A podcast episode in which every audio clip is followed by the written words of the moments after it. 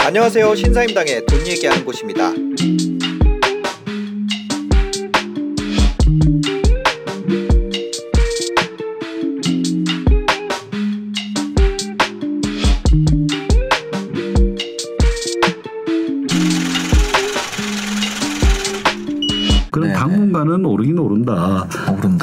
굉장히 불안한 건 뭐냐면은 네. 이게 너무 많이 올랐기 때문에 지금 이렇게 올라도 돼? 이런 상황이 계속 갈 거예요. 거의 어마어마한 과열 국면이죠. 네. 그 그래프 같은 걸 보는 게 제일 편하신데 네. 뭐 주식 하시는 분들은 잘 아실 거예요. 기술적 무슨 뭐죠 네, 어쩌고 네. 하는데 사실 과거에는 이만큼 올랐다. 네. 80년대 말. 네. 그러다가 이제 2007년에 한 요만큼 올랐다, 요만큼 올랐다 그러면 네. 지금 한 이만큼 오르는 거예요. 아. 과거보다는 훨씬 안 올랐지만 80년대 말보다는 네네. 2007년보다는 훨씬 오른 상태이고 네. 그리고 이제 보통 자산이라는 게 그 80년대, 70년대 기록은 없지만 70년대는 음. 그때 오르는 폭 같은 경우에는 절대적 공급 부족이었거든요. 네. 지금은 이제 상대적 공급 부족에 가깝습니다. 아. 좋은 집이 없어서 오르는 거거든요. 네네. 이건 언제든지 가격 조정을 심하게 받을 수 있다. 그쵸. 그래 지금 특히 이제 공급 충격이라는 게 하나가 그 분명히 보이는 겁니다. 앞으로 몇 년 내에 공급 충격이 오겠구나, 음. 네. 오겠구나. 그건 당장 보이는 건데 당장은 아니라는 거예요. 네. 그다음 이제 수요 충격이라는 거는 뭐 금리 인상 이런 것도 있겠지만은 금리 인상 그렇게 급격히 못 할 겁니다. 음. 네네. 집값 낮추기 위해서 금리 올린다. 이거는 거의 상상할 수 없는 정책이고 네. 그다음에 할 수 있는 거는 이제 뭐 지금 요즘 주식이 불안불안하잖아요. 네네. 그런 것들이 충격이 오면은 이제 그것들이 일파만파 수요 감소로 연결되거나 그런 가능성은 충분히 있죠. 네네. 그래서 이제 지금은 조정 받아도 아무 할 말이 없는. 네. 근데 또 한 20년, 30년 지나고 보면 또 올라가 있겠지만은. 네. 근데 올라간다는 게 여러분들 착각하시는 게 내가 지금 이걸 갖고 있으면은 20년 지나면 이게 최고가가 되겠다 이런 생각하세요. 어, 그 그건? 아닙니다. 예를 들어서 한 10년 전에 강남의 최고 아파트, 자 15년 전에 20년 전에일까요? 네네. 최고 아파트는 뭐 반포 자이 아파트였을 거예요. 아, 네네. 지금 반포 자이 아파트 얘기하는 사람 없죠. 아, 그죠, 그죠. 아크로리버 뭐 이런 얘기. 네네네. 그리고 또 또 그 10년 전에 뭐였습니까? 타워 팰리스 얘기하고. 아, 그죠. 대장은 계속 바뀌어요.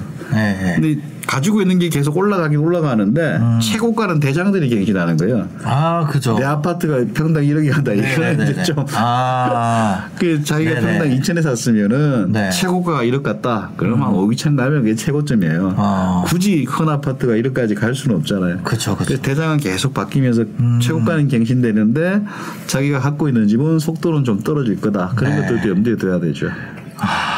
맞네요. 그럼 반포자이. 옛날에는 최고라 했습니다. 네네네. 뭐 수천, 사천 세대인가요? 뭐 네, 있고. 맞죠.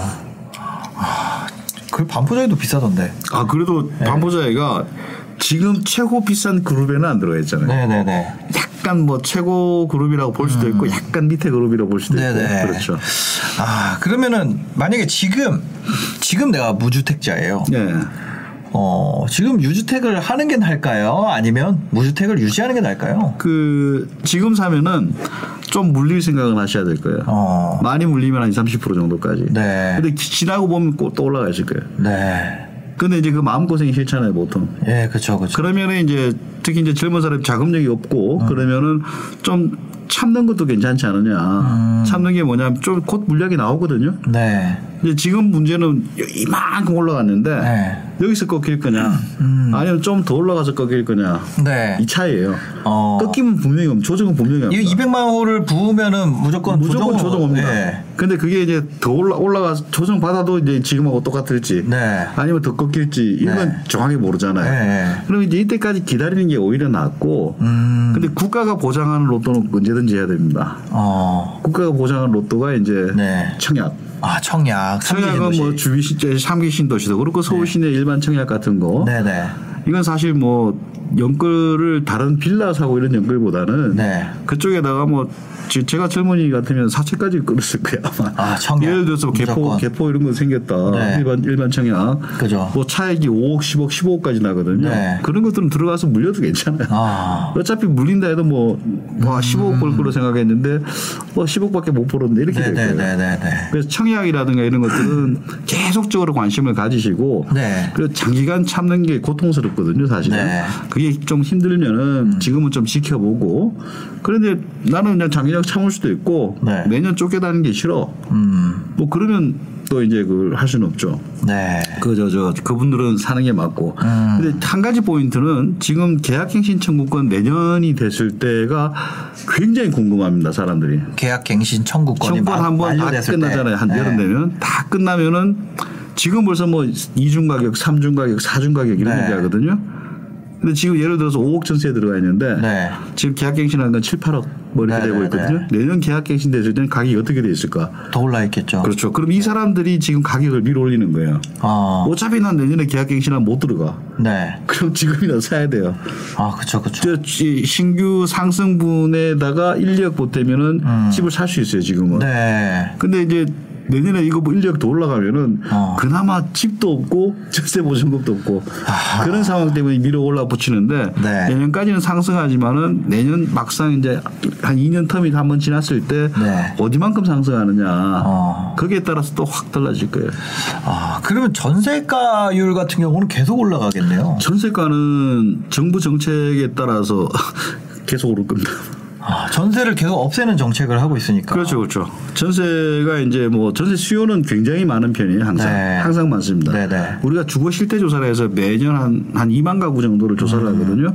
어떻게 사세요? 뭐 이렇게 다 물어보는데 왜 지금 당신 소득 중에 얼마 정도 주거비를 쓰세요? 이런 거 네. 물어봅니다. 네, 네. 근데 전세 사는 사람들은 대강 자기 소득이 10% 정도를 써요. 어. 근데 재밌는 거는 자기 집 사는 사람이 13, 14, 15% 씁니다. 전세가 더 싸네요. 훨씬 쌉니다.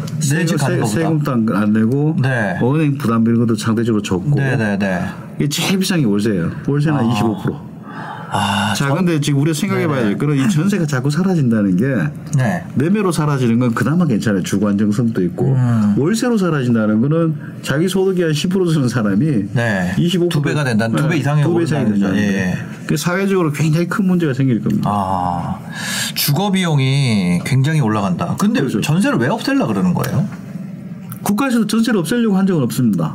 아, 아 전세를 저는 의도적으로 없애는 국가에서는 전세도 이제 그 전세가 이제 서민들한테 굉장히 도움이 된다는 걸 알고 있습니다. 네. 근데 정부에서 정책을 하나하나 하는 것마다 네. 의도치 않게 전세 물량을 주는 정책을 계속하고 있거든요. 하다못해 임대사업자한테 최근에 이제 아. 네. 뭐 보험 가입해라 막 이런 걸 했어요. 네. 그럼 보험금이 전세 보증금에 달려 있거든요. 네, 임대 네. 보증금. 네. 보증금 낮추는 방법이 월세로 그쵸. 돌리는 거잖아요. 거기다가 그 5천만 원 서울 같은 경우는 소- 소액 임차 보증금 이 이제 5천만 예. 원인데 예. 그거 아래로 보증금 하고 바꾸고 월세 예. 받으면 안 들어도 된다. 안 들어도 되고 그러니까 이제 네. 자꾸 그 보증금이 큰 전세 같은 게 사라지고 예. 월세화로 계속 가는 것들이죠. 아, 그리고 임대차법 같은 경우에는 뭐 그냥 뭐 대놓고 사람들이 그 교과서에 나와 있는 거는 네. 물량이 줄어든다고 나와요. 아, 결국은 공급 물량이 아 줄고 교과서에 나와 있어요 임대차법이. 경제학 개론부터 나 임대차법 거기 이제 맹큐기 경제학 책 보면은 네. 최근에 아- 빠지는 줄 알고 다시 보니까 네. 맹큐기 경제학 보면 이렇게 있습니다. 그 도시를 파괴하는 가장 효율적인 방법은 네. 폭격이고 네. 두 번째로 효율적인 게 임대주택 정책 만드는 거다. 아. 임대료 상한제. 네. 임대료 상한제 하면은 맹큐 경제학 책은 한 두 가지 정도를 얘기해요. 네. 하나는 공급 부족, 네. 두 번째는 품질자. 어. 결국은 가격이 더 올라가고 서민들이 더 어려진다가 결론이고 네. 그 설리반이라는 사람이 도시 경제학을 썼어요. 네. 거기에 보면은 더 많은 문제점들이 나열됐어요. 아. 이것 외에 뭐 블랙마켓에서 네. 뒷돈 거래하고 우리 홍남기 부총님도 네, 네, 네. 뒷돈으로 주고 뭐 네, 하고 네, 네. 그다음에 뭐 관리비를 이상하게 만들어서 하는 것들도 음. 있고 그 키머니라고 하는 게 있어요. 열쇠 네. 대금. 열쇠 대금 열쇠를 주고 받을 때 돈을 주고 받아야 돼요. 아, 우리 지금 하고 있잖아요 지금. 열세 대금. 그저 전세 끝나서 나갈 때 나가는 네. 분한테 아이 고맙습니다. 그래 뒷돈 줘야 되고. 아, 예. 예. 이사비. 이사비인지는 모르겠습니다. 예. 아, 이사비가 수천만 원에서 억까지 아, 가는 예. 건좀 과한 거고. 예. 뭐 그런 것들은 거의 교과서들의 도시 경제학이나 그 일반 경제학 개론에 다 나와 있습니다. 아. 그럼 지금 같은 경우는 전세가 줄어드니까 전세가율이 더 올라가잖아요. 예, 예. 그러면 갭 투자하기 또 좋아지잖아요. 그렇죠. 그럼 또 투자하고. 사실 이론적으로는 전세가가 네. 매매가보다 높아야 된다라고 보통 학계에서는 얘기하고 있어요. 아, 전세가 매매보다 높아야 된다. 당연히 그렇죠. 매매는 세금도 내고 다 하는데 이 사람은 네. 세금도 안 내잖아요. 아, 그렇죠. 그리고 아. 가격 떨어지는 거에 대한 리스크도 없고 한 가지 리스크는 가격이 올라가면 이 사람은 네. 뭐 기회비용이 좀다 올라가는 거 빼고는 다 괜찮죠. 괜찮죠, 셨어요 네. 전세가 올라가는 거 빼고 다 괜찮네요. 맞습니다. 그리고 우리나라가 전세 혜택을 굉장히 많이 본 게전 네. 세계적으로 전세를 한 나라가 거의 없거든요. 네. 뭐 파라과이 정도가 있는데 네. 코로나 때 전 세계적으로 한 정책이 뭐냐 네. 세입자 보호였습니다. 세입자 보호. 월세를 나라에서 1년 동안 거의 뭐 대주든가 네네. 뭐안 받아도 못 나가게 하든가. 못 받아도 안 나, 못 나가게. 하든가 근데 우리는 그거 안 했잖아요. 어. 국민들 상당수가 전세 사니까 어. 코로나 때문에 소득이 줄거나 끊겨도 네. 전세는 그냥 있을 수 있어요. 오히려 전세 대출 없앴죠. 그렇죠. 아, 그 아니 그 아니 그런 그 주택 문제 때문에 네, 이제 그런 그렇죠. 거죠. 저희 네. 어떻게 보면은 어 사실 이거 뭐 네. 코로나에 우리 주거 안정이 선진국보다 혹시 훨씬 안정적인 거는 네. 전세의 혜택이었습니다. 아 그러네요. 전세가가 만약에 그냥 아파트 가격이 그대로 멈춰 있으면 전세가가 매매가보다 높아야겠네요. 그러니까 이론적으로는 그렇습니다. 네 세금도 안 내고 그렇죠. 스트레스도 안 받고. 그리고 뭐 고장나도 집주인이 고쳐주고. 예. 그래서 전세가 다른 나라 없구나. 그 전세가 좋은 제도네요. 소비자 네, 입장에서. 좋은데 이제 그걸 비판하는 측에서는 이게 있습니다. 네. 전세를 주는 사람 왜 주느냐? 네. 자기가 돈 밑지면서 주는 거 아니에요? 네. 전세를 주는 사람은 기본적으로 집값이 올라가는 거에 베팅을 한 사람이에요. 그렇죠. 그래서 자기 돈을 거의 안 들이고 집을 두 채, 세 채, 네 채를 사는 거죠. 네. 근데 이제 그 사람이 만약 주택이 고- 많이 공급돼서 집값이 떨어졌으면은 네. 이런 얘기가 안 나올 텐데 네, 네. 꼭 결과론적으로 누군가 돈을 벌잖아요. 네. 벌면 그놈은 나쁜 놈 이렇게 우리 사회가 떨어졌으면 그 사람은 다 경매로 넘어가고 그러니까 그리고 네. 오히려 착한 임대에 내서 아마 표창장을 줄 거예요. 네. 떨어졌는데 20채를 갖고 있으면서 임대를 하고 있는 분이니까. 네, 네, 네. 근데 결과적으로 집값이 빵청 오르고 나니까 아. 어저 나쁜 사람. 네. 그게 사실 우리가 2010년 전후에 네. 이분양 막 터지고 난리 났었어요. 네, 네. 수도권에 그 당시 제 기억에 어, 그때 도금 순위, 뭐 요즘 시공 능력 평가 순위 네, 네. 52업체 중에 한 절반 정도가 법정 관리에 있었거든요. 아, 네. 그때 이제 제 아는 분 하나가 안산하고 이쪽에 아파트를 한 네댓 개를 샀어요. 어. 미분양. 네. 사, 사서 이제 뭐 월세 이렇게 조금씩 받고 있는데 네. 집값이 한 5, 6년 계속 떨어지더래요. 네. 그때는 아마 착한 임대 표창장 줬을 거예요. 아. 근데 최근에 그분이 네. 임대사업자 뭐 이렇게 해가지고 아. 세상에 나쁜 놈으로 몰려가지고 참 세상이 희한하죠. 네. 돈 벌면 나쁜 사람이고 돈 잃으면 착한 사람 되는 거. 근데 또 그분의 항변은 있습니다. 내가 집값 올려달라고 한 적이 있냐. 어. 떨어질 때는 가만히 있다가 왜 오르니까 이 난리냐. 네. 당신들이 집안 짓고 뭐 안에서 올라간 거 아니냐. 정책을 잘못해서. 그렇죠. 근데 왜 내가 죄인 취급을 받아야 되냐. 그런 항변을 하시더라고요. 근데 사실 죄도 없고 뭐 잘한 것도 없고 그냥 선택을 한 건데 그렇지. 그게 되게 지금 되게 감정적으로 맞습니다. 되게 됐죠. 어, 네. 왜, 왜 이렇게 됐는지는 모르겠지만 갑자기 그렇게 된 것 같아요. 네. 그 어쨌거나 내가 어 전세 사는 것도 내 선택이고 맞습니다. 뭐집 사는 것도 내 선택이겠네요. 근데 네. 보통 이제 젊은 사람들이 네. 전세를 사는 게 가장 유리합니다. 전세가 가장 유리하다. 강제적 저축 기능이 있잖아요. 네, 네. 전세 돈 빼가지고 뭐 술 먹으러 가고 이건 못 못하죠. 못하죠. 그래서 이제 어르신들도 네. 음. 뭐 전세 보증금 마련한다. 그러면 자기 자식들한테 돈을 좀 줄 수 있지만은 네, 네. 뭐 사업한다 이러면 안 주잖아요. 아, 그죠. 강제 저축 기능이 있거든요. 네. 음. 그래 이 목돈이 있어야지 여기에다가 이제 자기가 또 저축한 걸 더해서 네. 나중에 큰 집으로 자든가 자기 집으로 자든가 아. 그게 가능해지거든요. 아, 지금같이 좀 이렇게 위든 아래든 변동성 위로는 얼마 안 남았고 아래 변동성이 걱정이 많이 되는 상황에서는 그렇죠. 전세가 낫겠네요. 전세가 저는 근데 전세가 없으니까요. 할 수 있으면 그렇죠. 할 수 있으면 워낙 전세가 네. 지금 많이 올라가지고 아 제가 살던 동네도 지금 옛날에 제가 한 7년 전에 들어갔다가 네네. 작년에 쫓겨나서 이제 다른 전세가 아, 왔는데 네네. 아 저 집 하나 있긴 있습니다. 아, 네네네. 근데 그 집이 옛날 처음 들어갈 때 4억이었거든요. 아. 지금은 전세가 한 10억이 넘습니다. 한 6년 사이.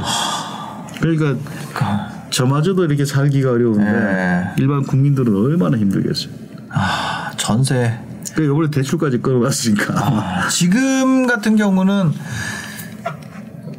지금 같은 경우는 일단 전세를 구할 수 있으면 구하는 게 제일 베스트고 예 맞습니다. 지금 무리해서 사기에는 너무 많이 올랐고 예 예. 지금 약간 상승장 끝물인 거죠. 거의 끝물이죠. 끝물이죠. 옛날 우스갯소리로 네. 뭐 증권에 객장이 그럴 때 네네. 애기 울음 소리 나면은 뭐 음. 끝판이 나와버렸잖아요.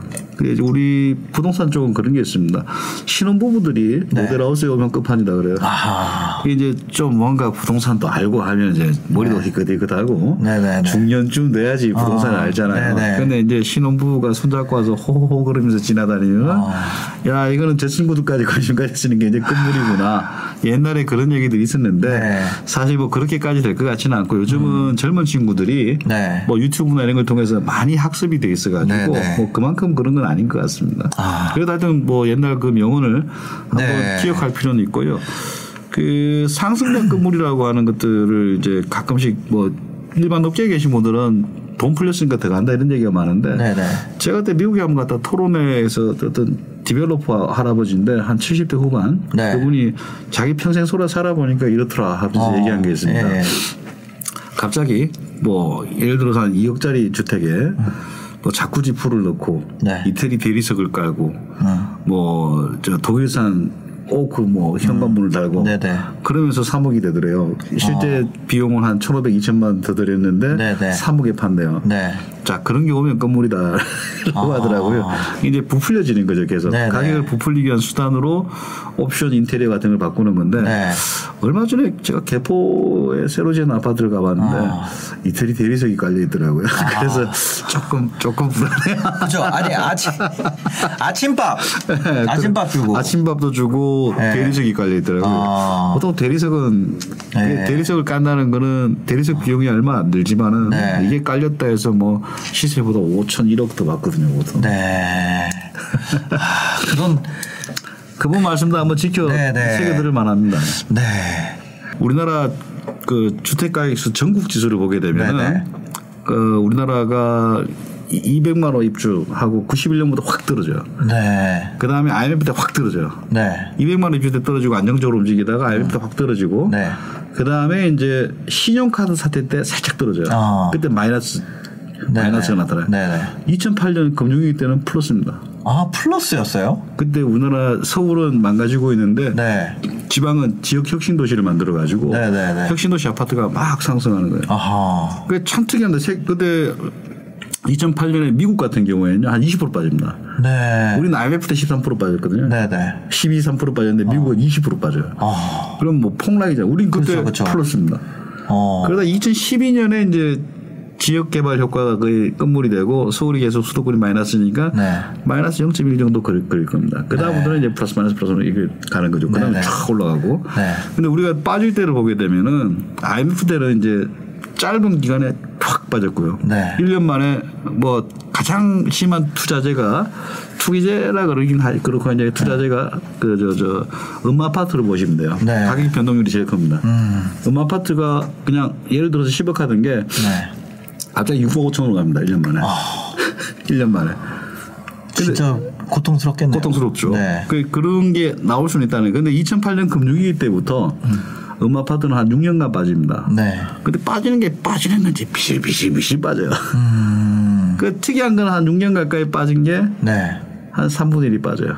아, 계속 흘러내리면서 3분의 1까지 3분의 1 되니까 아, 3분의 1 빠지니까 이제 다시 탁 올라가고 네. IMF 때는 단기간에 쫙 올라가고 그때도 3분의 1이 빠졌고. 3분의 1 빠지고. 아. 그럼 이제 지금 우리가 과거 역사가 이제 100% 반복되는 건 아니지만은 네네네. 뭐 투자자의 마음이 대강 그렇게 쏠린다는. 거거든요. 그리고 앞으로 어떻게 빠질 거냐. 음. 지금은 불안불안하게 있다가 공급 쏠리면은 좀쫙 빠질 거예요. 공급에 의한 충격은 금방 반응이 보통 일어납니다. 아. 금방 반동이 나타나요. 네네네. 그래서 이제 우리가 그 저 과거에 200만 원 공급했을 때 네. 200만 원을 지금 200만 원으로 상상하시면 안 돼요. 어. 그때는 주택이 680만 채 있을 때였어요. 거의 3분의 1을 지은 3분의 거네요. 가까이 지었죠. 네네. 지금은 2,200만 채가 있어요. 아, 한10% 정도 있는 거네요. 그러니까 이제 네. 그때하고 지금은 충격은 다른데 네. 그때 떨어지니까 확 떨어졌다가 이렇게 이제 좀 올라가거든요. 예, 예. 근데 지금은 이제 뭐 떨어지긴 떨어질 텐데 네. 떨어지고 나서 또 공급에 대한 효과는 빨리 올라간다 했잖아요. 네. 좀 올라가는데 어디만큼 올라갈지 좀 지켜봐야 되고 아. 추가 공급을 이제 지금 대선 주자들 야든 여든 간에 네. 공급하겠다는 물량 보면 어마어마합니다. 아. 수도권에 대략 한 천만 채 정도가 있는데 네. 지금 이번 정부에서 밝힌 물량 210만 채. 지금부터 지을 물량이요. 네, 네. 그리고 어떤 대선 후보는 250만 채를 짓겠다 했거든요. 아. 둘이 합치면 거의 500만 채예요. 그렇죠. 지금 현재 1,100만 채 정도 있거든요. 수, 네. 수도권에.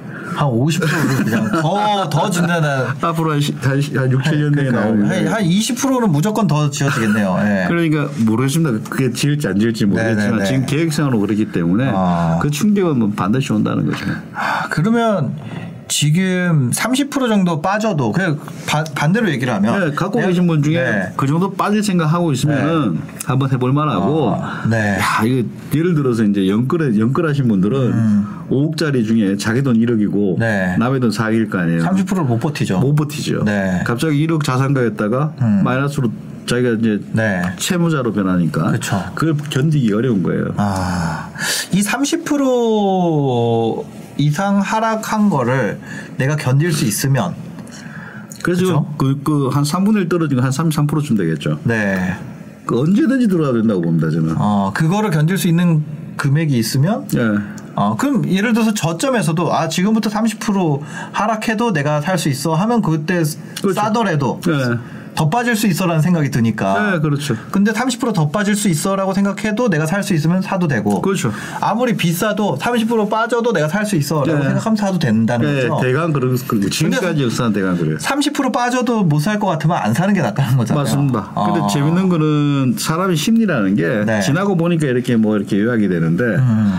그 적대 2010 2001년 10, 아 2010한 6년 5년 아 4년 5년 이때 네. 이때 강남 아파트들이 미분양 났을 때입니다. 네. 뭐 GS 자에도 뭐 미분양 나오고 뭐 아. 뭐 강남에 있는 것들이. 네. 근데 제 아는 사람 하나는 그때 집이 한 1억 빠졌었어요. 네. 뭐 계산 편하게 10억에서 한 1억, 2억 정도 빠졌다 네. 싶다. 근데 이때 이 사람은 9억 주머니가 팔았어. 어. 그런데 1억 빠졌을 때 한 10억이 8억 됐을 때, 네. 제 아는 사람은 더 많이 산 사람이 있어요. 어. 추가로 두 개 산 사람이 있었어요. 네. 이 사람은 결과적으로 어마어마하게 이제 노후 생활을 편하게 할 수 있게 아, 됐고, 네. 그러니까 이제 서울이라든가 아니면 강남이라든가 음. 아니면 저기 뭐 제주도라든가 이런 관광지 같은 네, 것들 네, 그런 네. 지역들은 변화폭이 워낙 큽니다. 음. 넓뛰기 때문에 네. 본인이 감당할 수 없으면은 아예 접근을 안 하시는 게 좋을 거예요. 아, 그럼 빠졌을 때를 좀 노려봐야겠네요. 빠졌을 때 노리면 좋은데 네.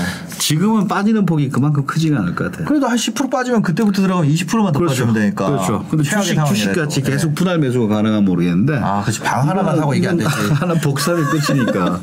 그리고 지금은 빠지는 거에 대한 하방 직성이 네. 크다라고 보는 게 돈이 너무 많습니다. 음. 시중에. 그 지금 그 건설사들 얘기인데 건설사들이 지금 바라는 거는 코로나 때문에 위기가 와서 네. 부도가 나고 그런 내가 살려고 준비를 했는데 네. 부도가 나는 회사가 없다는 거예요. 아. 그 코로나 경제도 참 신기한 것 같아요. 한 50%는 거의 뭐 죽을 맛인데 50%는 뭐 돈이 너무 많이 그쳐서. 음.